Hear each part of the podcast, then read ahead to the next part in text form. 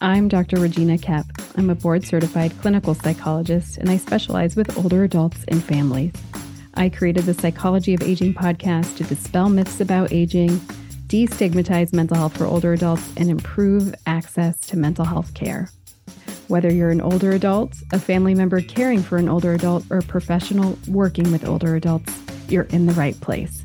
And one more thing if you're a licensed mental health provider like a social worker, psychologist, counselor, therapist, or an aging life care expert or certified care manager looking for continuing education focused on mental health and aging, simply go to mentalhealthandaging.com to learn more about how to earn your CEUs.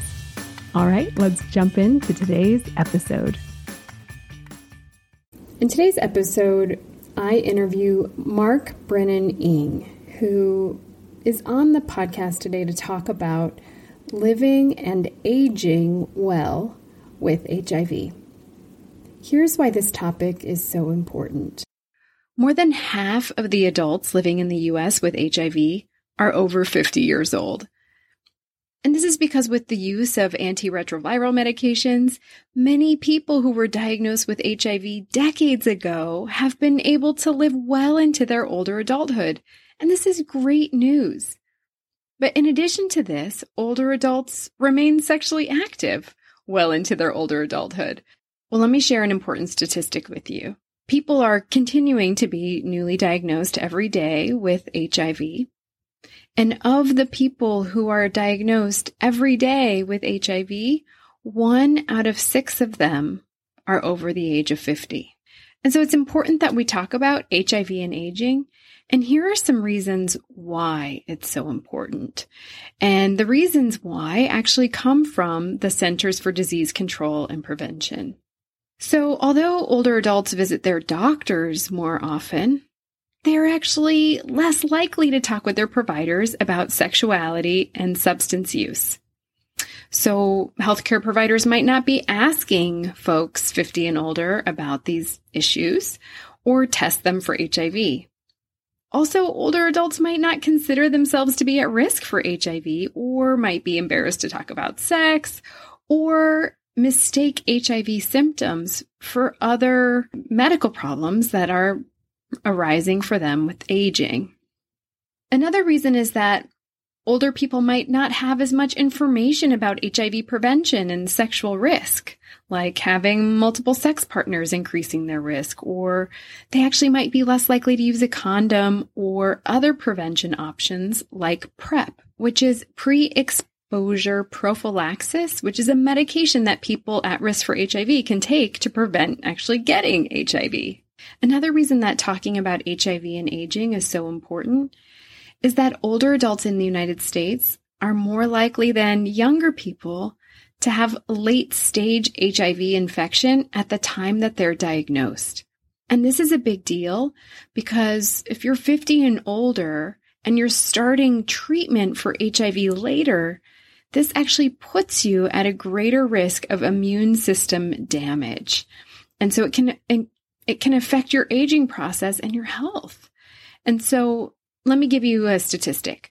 Among people 55 and older who received an HIV diagnosis in 2015, that's just five years ago, half of them, 50%, had HIV for four and a half years before they were actually diagnosed. The CDC tells us this is the longest delay for any age group. And so older adults might be putting off testing or putting off talking with their doctors about it for longer than other age groups. And that's a problem because, like I said a minute ago, the earlier treatment can get started, the better, right? Okay. And finally, stigma. So stigma is a common issue among older adults with HIV. And stigma, as you know or can imagine, negatively affects a person's quality of life or how they think about themselves and self esteem and our self image. And then that in turn affects how we behave or act. So we might isolate ourselves. And then that could increase our risk for depression. So people 50 and older might avoid getting the care they need or avoid telling people about their HIV status because they might already face isolation due to having other illnesses, or maybe they've lost friends and family already, or worry that they'll be ostracized from their community support. Of course, stigma is a really big deal. I want to share with you I did my postdoctoral fellowship at Emory University in the Department of Psychiatry and Behavioral Sciences at a hospital connected to that, um, to Emory, was Grady. Grady had a really great, um, and, and, still has a really great HIV clinic and, and um, provides like wraparound services for folks living with HIV. When I was there, I started a newly diagnosed group. And some of the people who actually participated in my group had been diagnosed actually for 10 or 15 years but they hadn't shared their diagnosis with anyone. And part of what we were doing in my group is to talk about, as a group, when and how to talk about your HIV status. Also, how to identify if it's safe to do that and who you'd want to do that with, and then how to actually get the words and the courage to do it. And so, the reason I share this story with you is that when people put off talking about an illness for 10 or 15 years, that says to me there is a lot of stigma that is getting in their way of living a full life or having full relationships or a sense of security in their relationships. And we can do something about that. That's one of the reasons I'm I'm sharing this episode today. Because with this podcast, this Psychology of Aging podcast, my goal is to destigmatize mental health for older adults and to promote access to care for older adults and to create a space that is inclusive of all older adults. Today, and I'm so glad that you're here and wanting to learn about HIV and aging. All right, so let's deepen the conversation and talk about mental health, HIV and aging.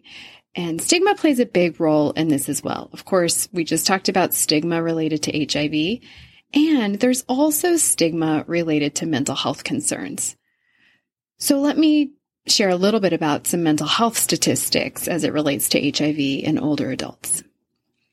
So, a 2009 study found that HIV positive older adults were five times more likely to experience depression than older adults who were not HIV positive.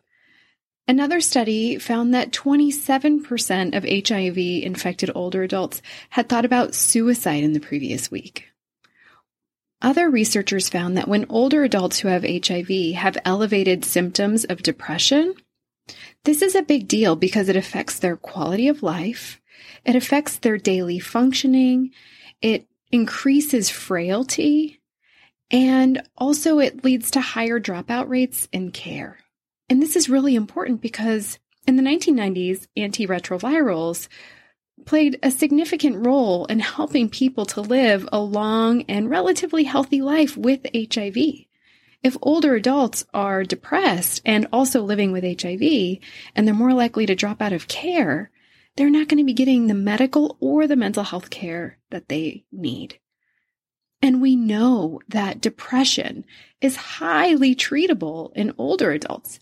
And we also know that when depression goes untreated in older adults, it causes an increase in medical problems. It causes older adults to need to use more medication for medical problems. It increases the rates of visits to emergency rooms for medical problems and so many other things. So another important component to this is that HIV positive adults over the age of 50 are more socially isolated than their younger counterparts.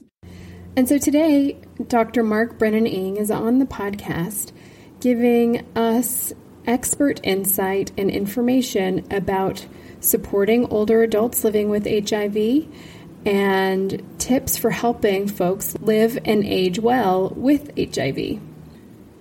Dr. Mark Brennan Ing is Director of Research and Evaluation at the Brookdale Center for Healthy Aging at Hunter College, the City University of New York. Dr. Brennan Ing's research focuses on psychosocial issues affecting persons living with HIV in older sexual minority and gender diverse adults. They are past president of the State Society on Aging of New York, a Fellow of the Gerontological Society of America, a Fellow of Division 44, which is Psychology of Sexual Orientation and Gender Diversity of the American Psychological Association, and past board member of the New York Association on HIV over 50. Mark Brennan Ing, thank you so much for uh, joining me today on the Psychology of Aging podcast. I'm delighted that you're here and to share all of your decades of uh, knowledge and research with us. But will you share a little bit about who you are and what you do?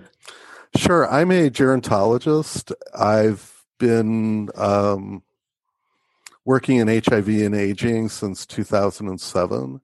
Before that, I studied how middle aged and older adults cope and adapt to visual impairment.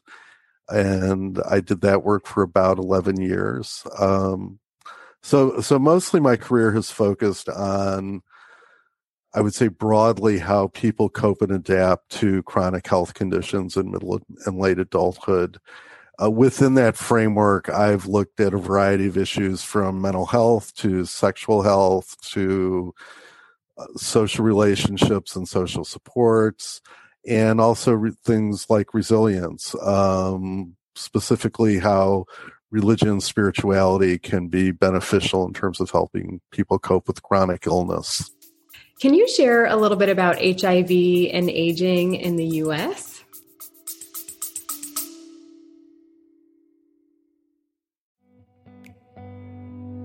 Calling all mental health providers. Have you been feeling ineffective, stuck, or unsure of how to best help your client with memory loss?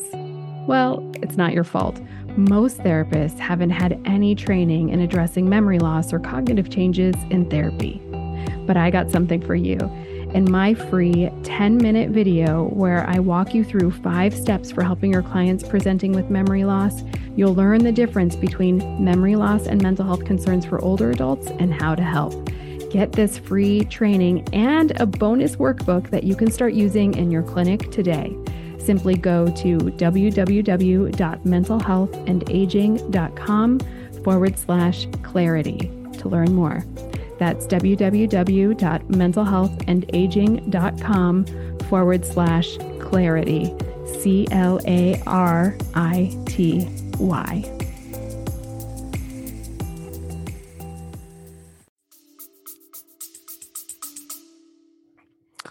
Sure. It's it's really an emerging phenomenon. So when I, I started working in HIV in 2007, and when I was offered this position to do research on older adults with HIV, I was like, "Is this, you know, really a thing?"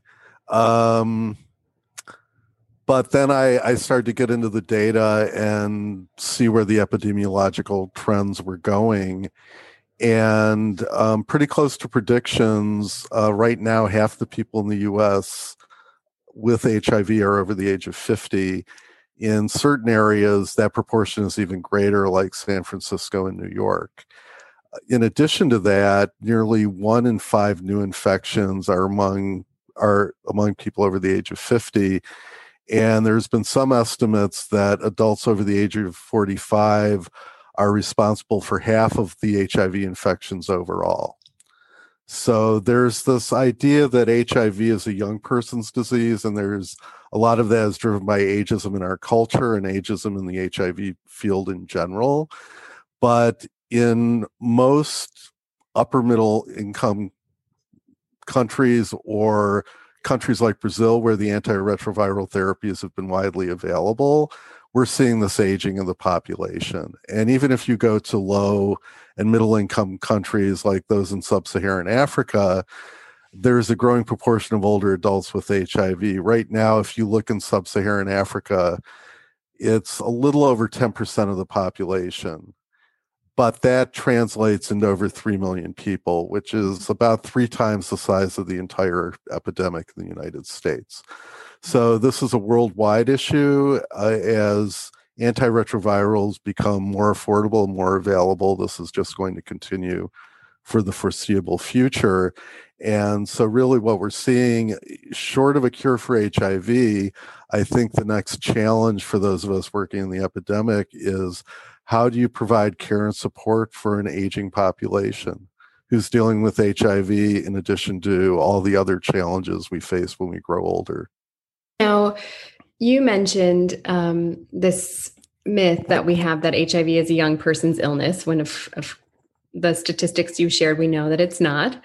And also, you talked about antiretroviral medications and and I know that when we were preparing for this interview, you shared a lot with me about what it was like to be diagnosed with HIV in the 80s and 90s versus now, and then the experience of having access to antiretrovirals early on, or mm-hmm. when they became available in the 90s, and and and sort of having two two different experiences of living with HIV. There's the experience of living with it for decades, and then being newly diagnosed. And you kind of touched on those. Can you talk a little bit about that experience? Sure. So, you know, one of the reasons we're seeing this growth in the older adult population is because of the antiretroviral therapy now. We have a lot of long term survivors, which we didn't see early on in the epidemic. So, you know, in the 80s, once they figured out what this disease was, if you got an HIV positive diagnosis, you had a life expectancy of about two years on average. There were just no treatments. There were a lot of experimental treatments going on, nutritional therapies.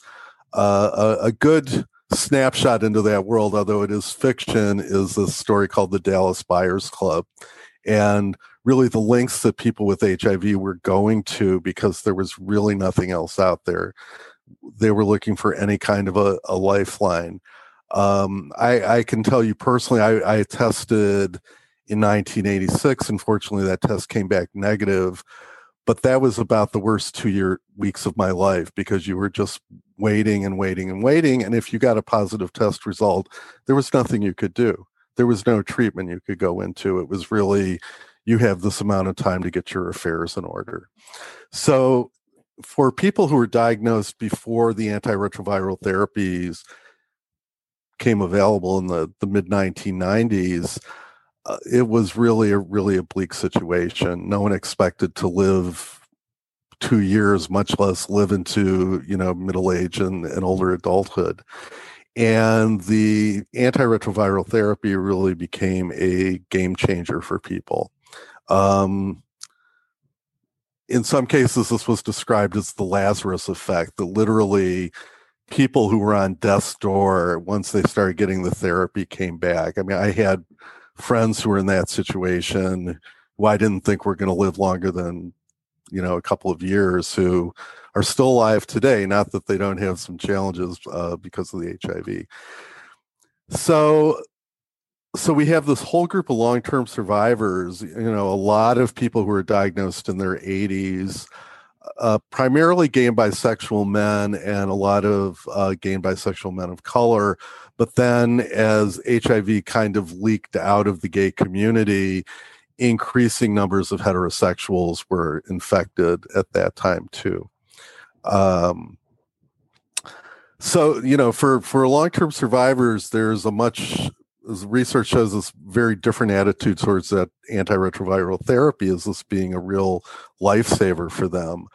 For people who've been di- diagnosed after that was developed, it's kind of a different relationship in that the having to take this medication every day in, in its current form is really a daily reminder of, of HIV disease.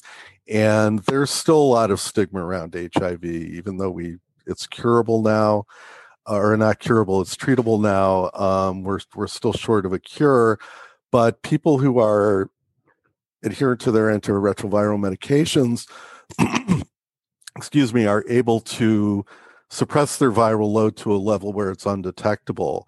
And in those cases, not only is this good for their health, but their chance of passing the virus on through sexual activity is virtually non existent.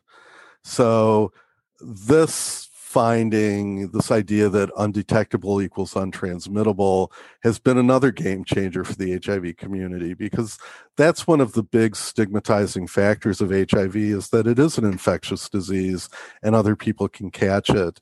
And there's still a lot of myths around how HIV is transmitted um, especially when you get into more traditional communities and communities that um, don't have the same kind of access to education.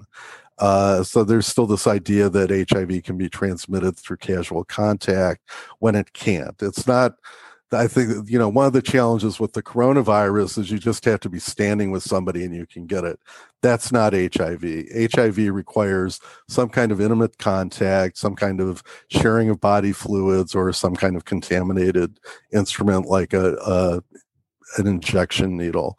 Uh, so so that's that's made a huge difference in in people's lives and this idea is also really important for older people with HIV because the main tool for preventing the spread, spread of HIV through sex had been using condoms or other kinds of um, adjustments to your sexual behavior so that you didn't risk uh, passing the virus on. One trouble a lot of older men have is using condoms because a lot of older men have erectile dysfunction a lot of people have trouble using condoms just in general. The erectile dysfunction exacerbates that. So, this is another way, along with um, pre exposure prophylaxis, which is something an HIV negative person can take uh, to avoid becoming HIV infected. Uh, there are a lot of options now for people to have safer sex that don't always involve condoms and and this is a good thing for older men and their partners Yes. Now, you just mentioned PrEP. Can you yes. speak a little bit more about PrEP? Just tell us what it is and sure. are there side effects? How does it work? Okay. So we'll start out by talking about the antiretroviral therapy, the, the HIV drug. Eh, that cocktail is usually composed of three components, sometimes just two of these components. Without getting into all the technicals, one of those medications prevents the HIV from getting into the cell. There's another medication that prevents the HIV from replicating in the cell, and then a third medication that prevents the HIV from killing the cell and getting outside and infecting other cells. So this these three steps have been, you know, key to controlling HIV. The pre-exposure prophylaxis only uses one of those drugs but they find that in people who aren't infected yet, that's enough to pre- prevent HIV infection. So that's what pre exposure prophylaxis is. There are some side effects depending on, on the formulation of that drug. They tend not to be major side effects. There can be some impairment of kidney function, but one of the key things about being on PrEP is that it requires you to be engaged in care with your physician. So you, you can't pick this up over the counter. And there's a whole protocol for being on PrEP that requires you to get an HIV test because if you are HIV positive and go on PrEP, you can actually cause that virus to mutate because you're not blocking it at every step in its life cycle. Uh-huh. And it also people get tested for other sexually transmitted infections, other STIs. So this engagement in care and this PrEP um, really leads to better sexual health among people who are on PrEP. There was this idea that oh, you know, PrEP is available now. People are going to throw the condoms away and have all kinds of wanton, unresponsible sex and, you know, spread STIs all over. There has been some studies have shown a slight increase in STIs in some groups, primarily gay and bisexual men who are using PrEP, but but this isn't widespread.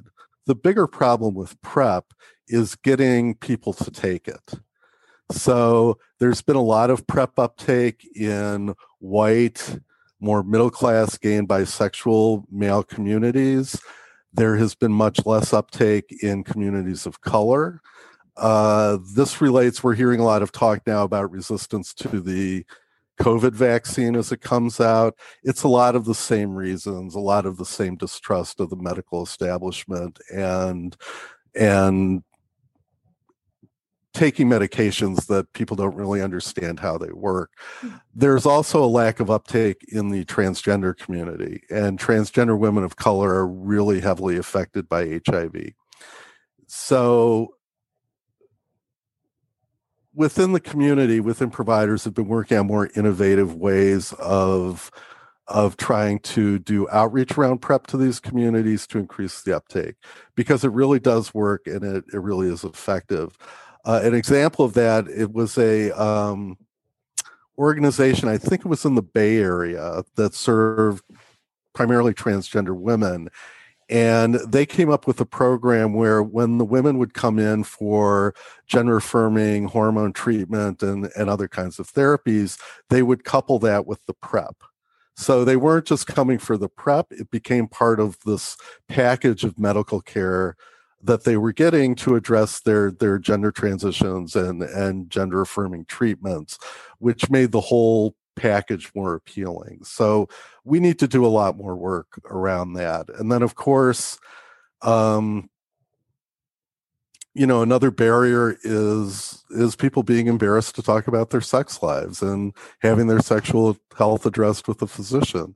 And so it's it's it requires some outreach and education to get people to be comfortable to start asking these questions or talking about these issues with a doctor and how does prep uh, how does one take prep so is it like a pill and then you take it for several days or uh, what's the protocol so so currently it? now it's it's a pill and you need to take it every day that's the the usual protocol there's been some variations there. So they've done studies to see how adherent you need to be to PrEP or how how consistent you need to be about taking it every day. And there's some research that shows if you take it about five to seven days, um, or you know, within a week period, you'll have a pretty good level of the the medication in your in your bloodstream.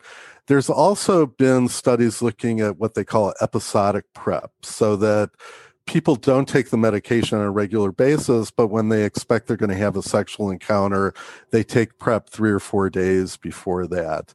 Those data are, are a little more mixed. Uh, but there there are some options out there, and it's really best to discuss this with the physician and and really know what all the costs and benefits to different types of prep administration would be.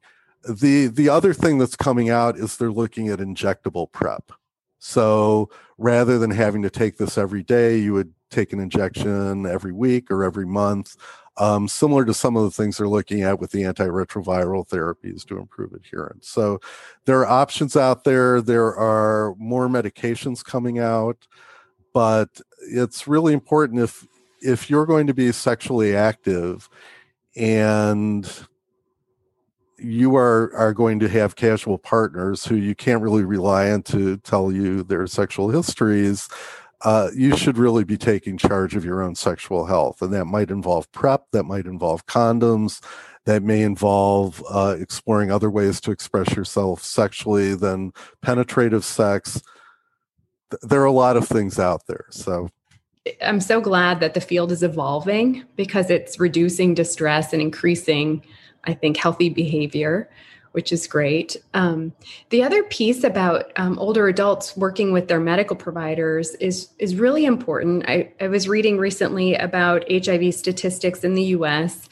and CDC had a, a page just for older adults and HIV or HIV and aging page. And on their page, they talk about older adults actually um, being the group, or maybe over 50 or 55, being the group of adults who are more likely to be further along in the HIV illness course than any other age group because they get tested later. And I wonder if you could speak about that because you're talking about something so important, which is getting established in care and being and talking with your provider about your your sex life and activity and how to have uh, healthy sex and i wonder if you would share a little bit about um, how to start the conversation with your provider.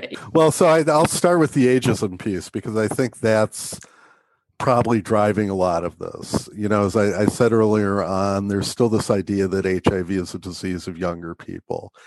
So Eh, you know, the other thing is that a lot of the HIV and STI prevention messaging is also targeted at younger people.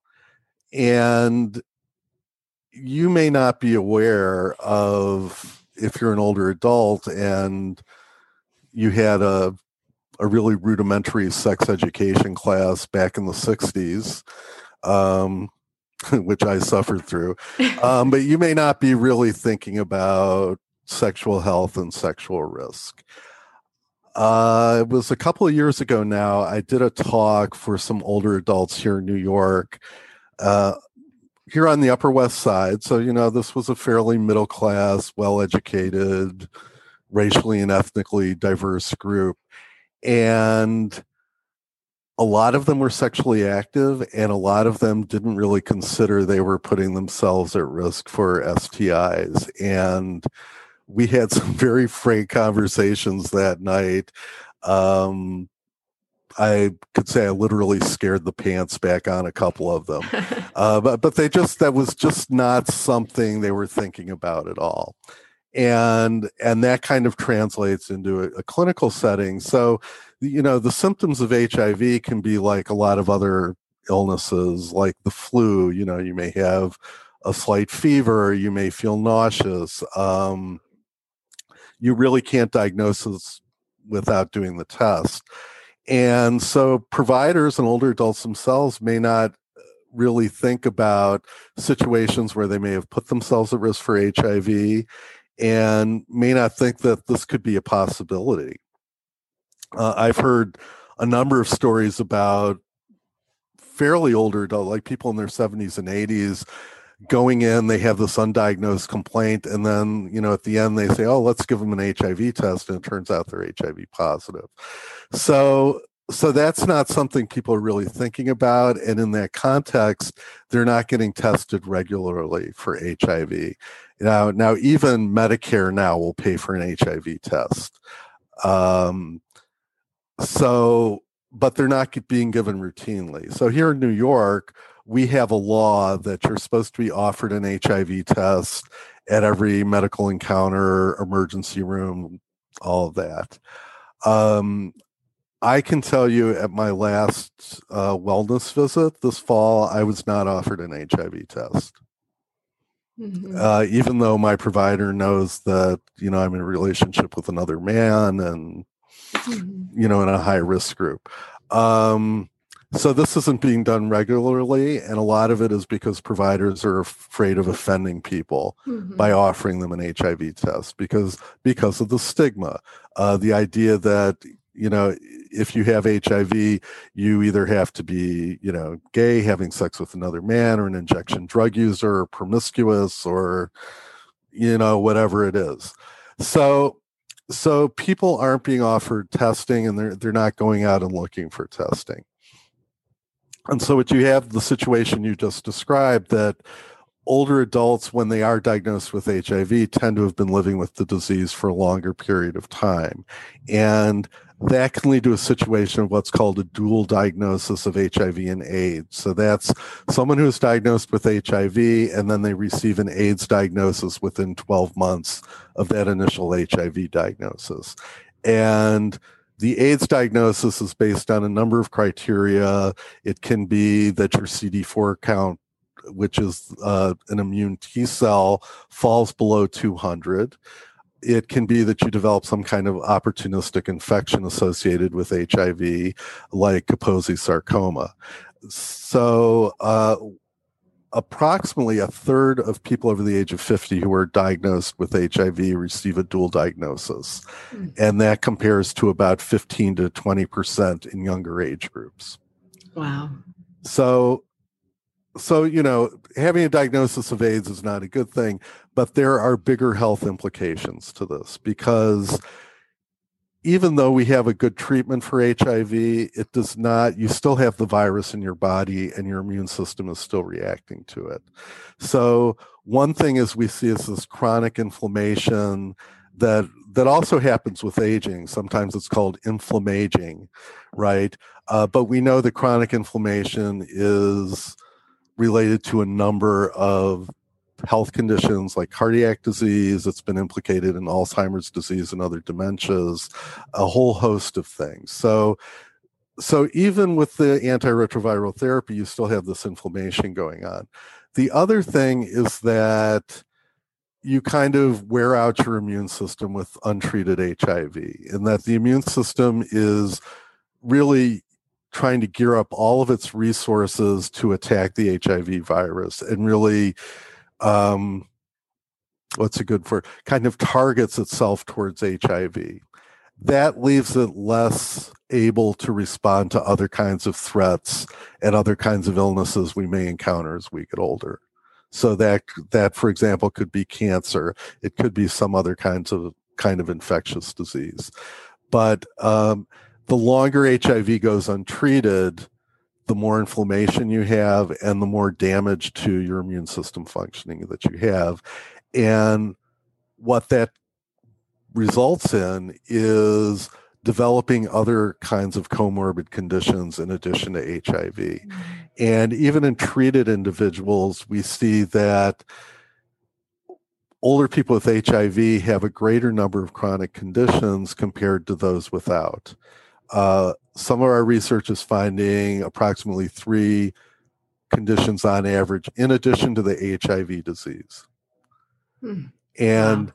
this is happening at a younger age for people with HIV. They're experiencing these things in their late 40s, 50s, and 60s when most people without HIV don't have these multiple comor- comorbid conditions or multimorbidity until they're in their 60s, 70s, and 80s. Mm-hmm. So there's been some talk about accelerated aging. Do people with HIV get these diseases at an earlier age than people without HIV? The evidence is pretty mixed at this point. It, it looks like that may be happening the accelerated aging may be happening at the cellular level or in terms of certain organ systems. But really good controlled studies aren't finding that people are necessarily getting these diseases at an earlier age, but they are getting more of them. Mm-hmm. And that has a lot of implications for medical care. Yes, and quality of life. And, and quality of life. Yeah, yeah, and financial expense and home health assistance needed, mm-hmm. all sorts of things. You know, we're talking a lot about physical health, and of course, we know that there is um, with with groups that experience high rates of stigma and discrimination. There um, are also there's also more vulnerability then to mental health conditions um, because we internalize the stress. The you know it leads to minority stress, eh, which is internalized um, internalizing the isms, right? And so, can you talk a little bit about the overlap between mental health concerns and HIV?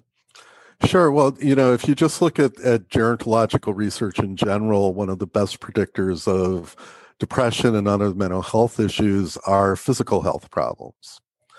So, you know, we're already talking about a population that is characterized by a disease condition uh, which many have been dealing with for decades. Um, in addition to that, you have all these other factors that can put you at risk for depression, other behavioral health issues. So, uh, stigma is is a really big one, right? Um, some of the work we've done with older adults with HIV here in New York has shown that stigma was a really strong correlate of depressive symptoms in these older adults. Will you define stigma for us? Sure. So, stigma is basically the being labeled as being in a discredited group. It's, um, I think it was Erving Goffman who described it as a spoiled reputation. So that so it's something you carry out socially. Uh, you know, if you think of the the the novel The Scarlet Letter, where Hester had to wear the big A on her chest, that was a stigma. That was a very obvious stigma.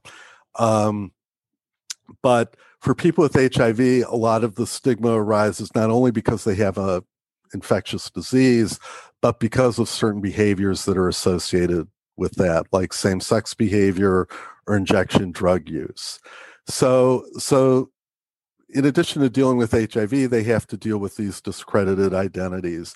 And a lot of times that uh, stigma is externalized into discrimination and, and mistreatment. This feeds into another big component of depression, which is social supports and loneliness. So when people are stigmatized, it affects their social networks in two ways. One, they can be ostracized by family, friends, members of their community for having HIV or having this disease. So they may be cut off. If you compound that with other intersectional stigmas like same sex behavior or diverse gender identities or racial and ethnic minority status or ageism, this all kinds of kind of compounds one way people react to stigma is something that my my friend and colleague Charlie Emlet described as a self-protective withdrawal.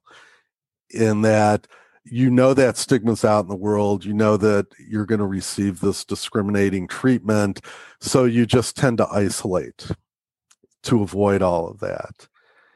And indeed, you know, our, our work has found that about a third of older people with HIV are very socially isolated mm-hmm. and very lonely. And those are two factors right there that not only contribute to poor mental health, but to poor physical health. Right.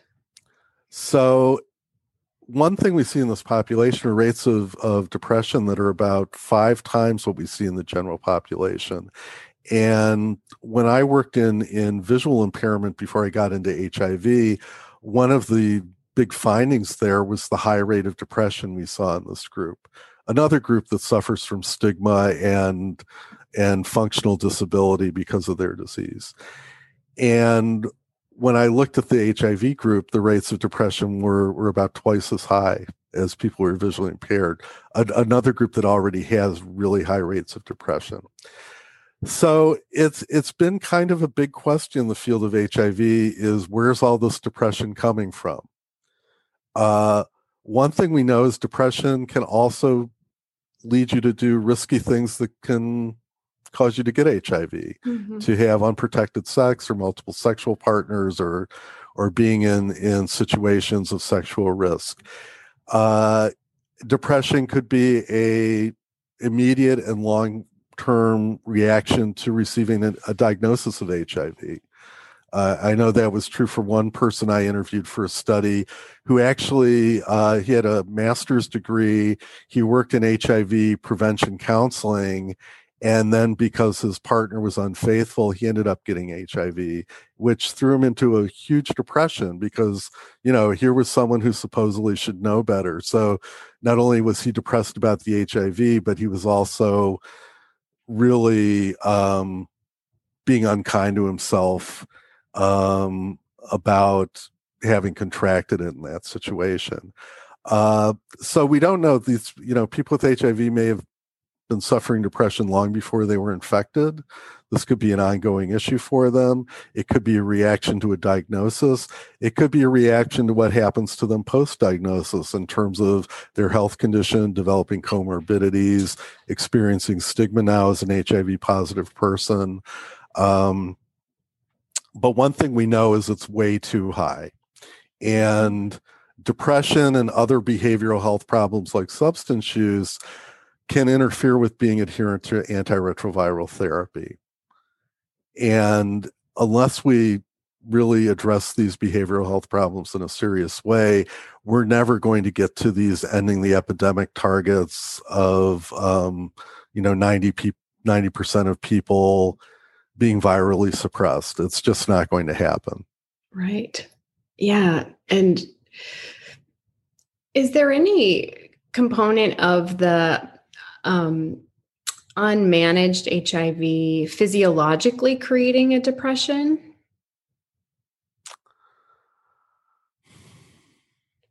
So I'm thinking about vascular depression in older adults. That there are some, um, there's some like uh, physiology that changes mm-hmm. when folks have a vascular disease, and that can create a depressive um, kind of illness. I've, I'm very familiar with that. My yeah, from a, from a family member who had a stroke, and then um, you know, yeah. and it, the the depression was probably the hardest sequelae of that for him to deal with, other than you know the the physical impairments from the stroke.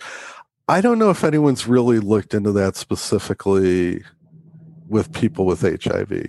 Mm-hmm. Um, you know, I would say in general, we don't have a good understanding of the etiology of depression in this group. But what we do know is that a lot of them are not having their depression, other behavioral health problems managed in a good way.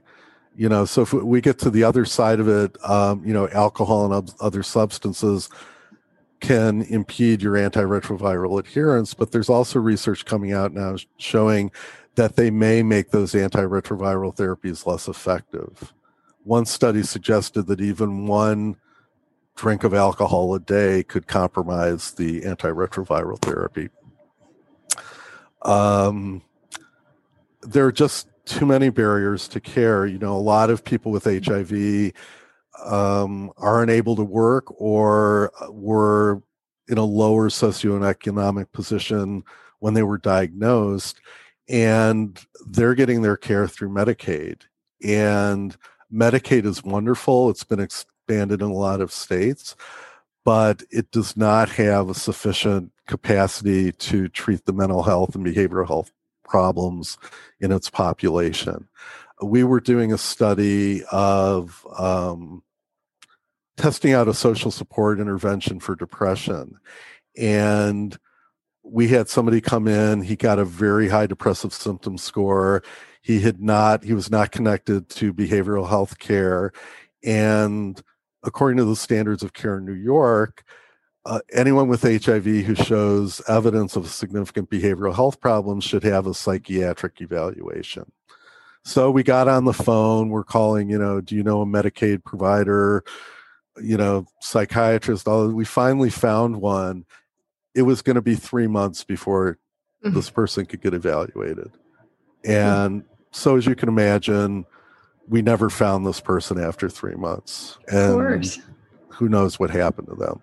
Um, another example is we were working with a local um, aid service organization that had a mental health clinic uh, to recruit people. Actually, it was for the same study. And our arrangement with them was that when we screened clients positive for depression who weren't connected to care, we would give a referral to their clinic. Which is a you know a good situation made sense for everybody. We overwhelmed the clinic within two weeks. Wow. Of just their own clients who were screening positive for depression who weren't connected to care. So there's just not enough capacity in the system for people. And the the other problem is that we've moved to a model of mental health care in this country that relies a lot of, on medication so people go in, they get prescribed an antidepressant or something else, and then they have a maintenance visit every six months or something like that. And there's a lot of research that shows that medications work really well, but they work best in combination with some other kind of therapy, whether that's group therapy or one on one psychotherapy or something like that. That just isn't happening. And a lot of older people with HIV, when, you know, in the study, when we were talking to them, did not want to be put on yet another medication. Right. They're taking at least one medication for HIV, sometimes more than that. And then it's very likely that they're taking medication for some of these other physical health comorbidities.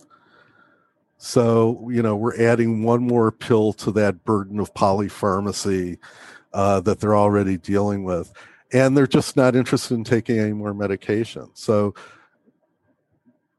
in addition to creating capacity in the system, I think we also have to recognize that not everybody wants to be treated for mental health issues with a prescription.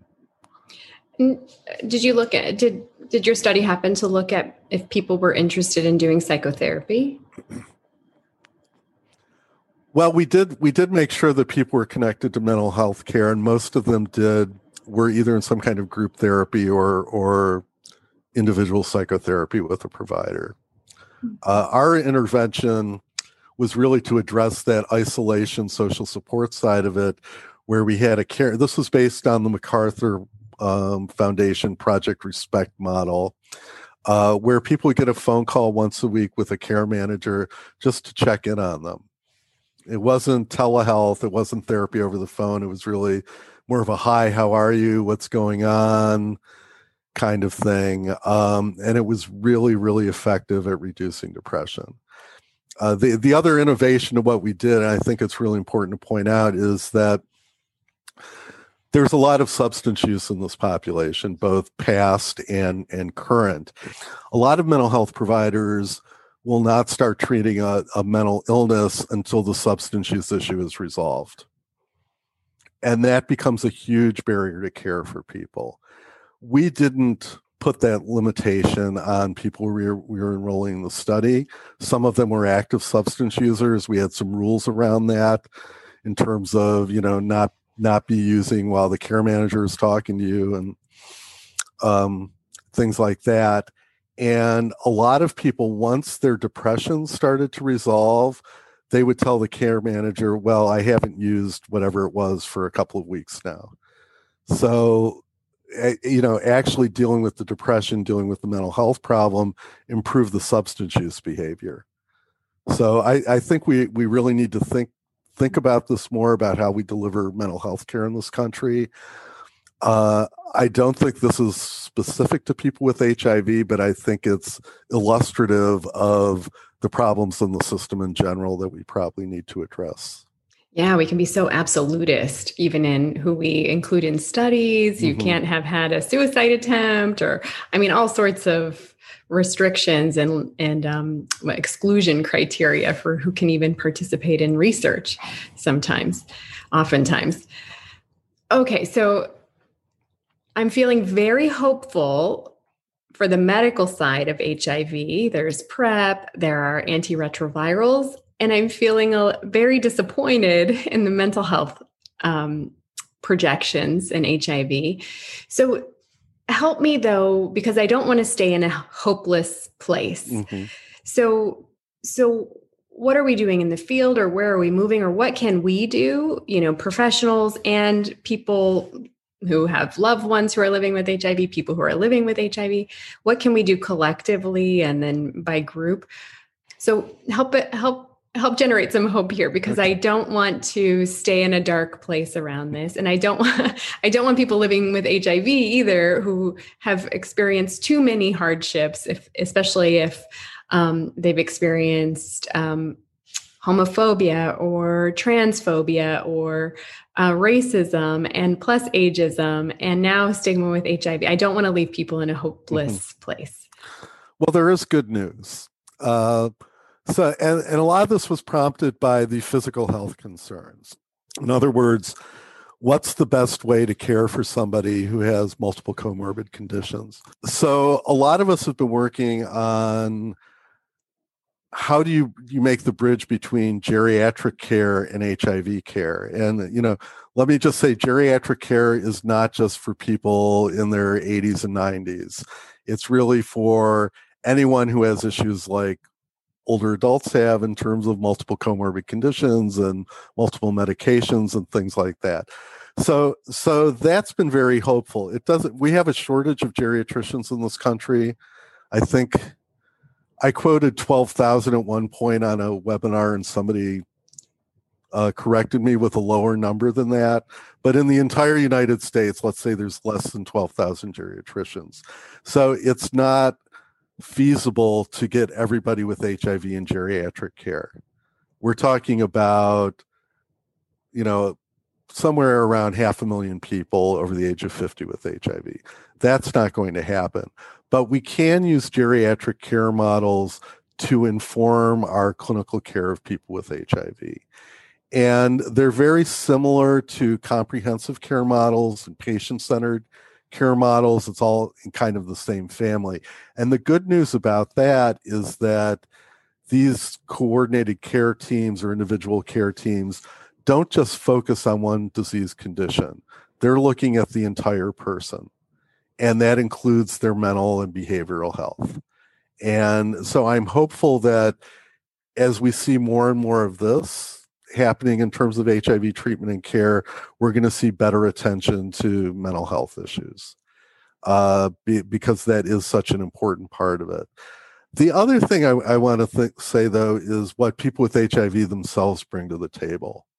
And that is incredible reserves of resilience and survivorship. So, you know, we're talking about long term survivors with HIV who were diagnosed in the 80s when there was no treatment available.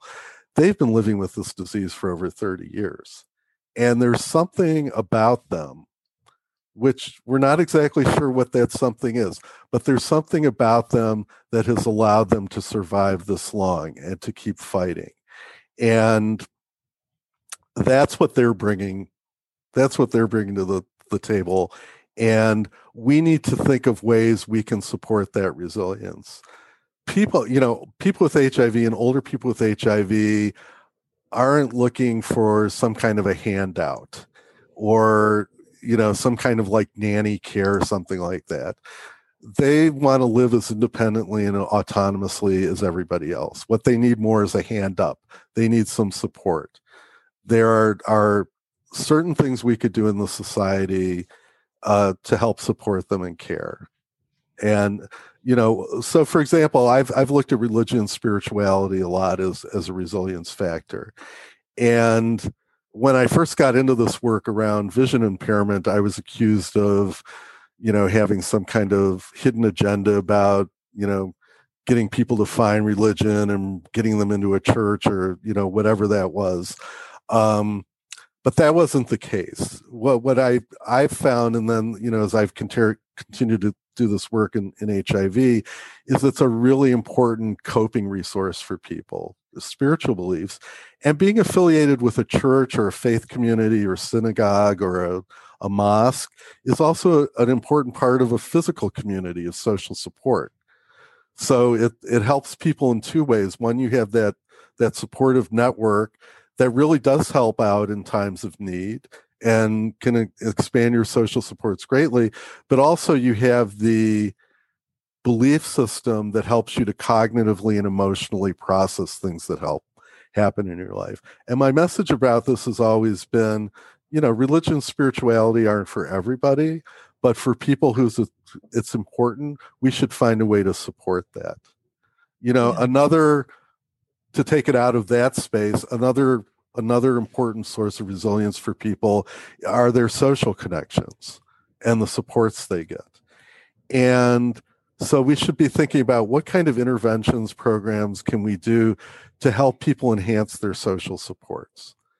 When I do needs assessments of, of older people with HIV, the thing that comes up on top survey after survey, year after year, city after city, it doesn't matter, are we need opportunities to socialize and connect with other people.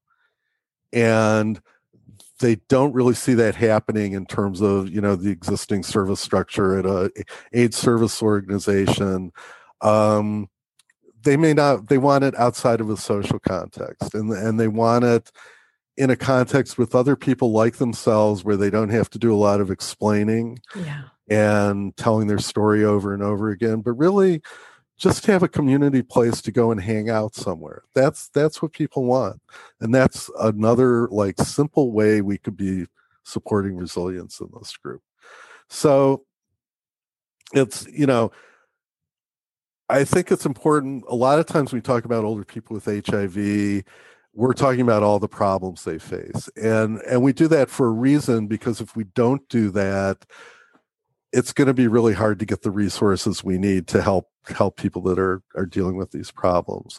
But we we need to remember these are resilient people these are autonomous people these are smart people and these are people who want and are able to control their own lives and destinies and our job is really to support them in doing that.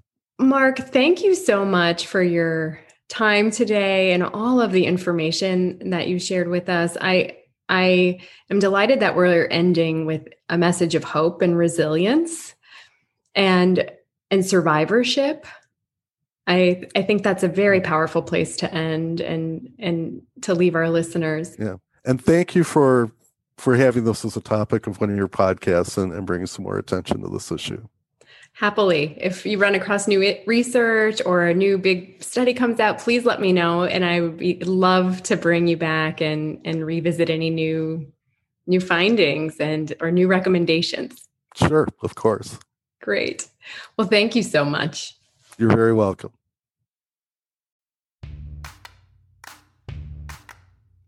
That's all for today. Just a reminder if you're a licensed mental health provider looking for continuing education, focused on mental health and aging, simply go to mentalhealthandaging.com to learn more about how to earn your CEUs. Calling all mental health providers. Have you been feeling ineffective, stuck, or unsure of how to best help your client with memory loss? Well, it's not your fault. Most therapists haven't had any training in addressing memory loss or cognitive changes in therapy but I got something for you. In my free 10 minute video, where I walk you through five steps for helping your clients presenting with memory loss, you'll learn the difference between memory loss and mental health concerns for older adults and how to help. Get this free training and a bonus workbook that you can start using in your clinic today.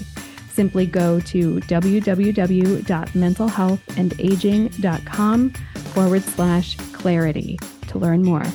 That's www.mentalhealthandaging.com forward slash clarity. C L A R I T Y.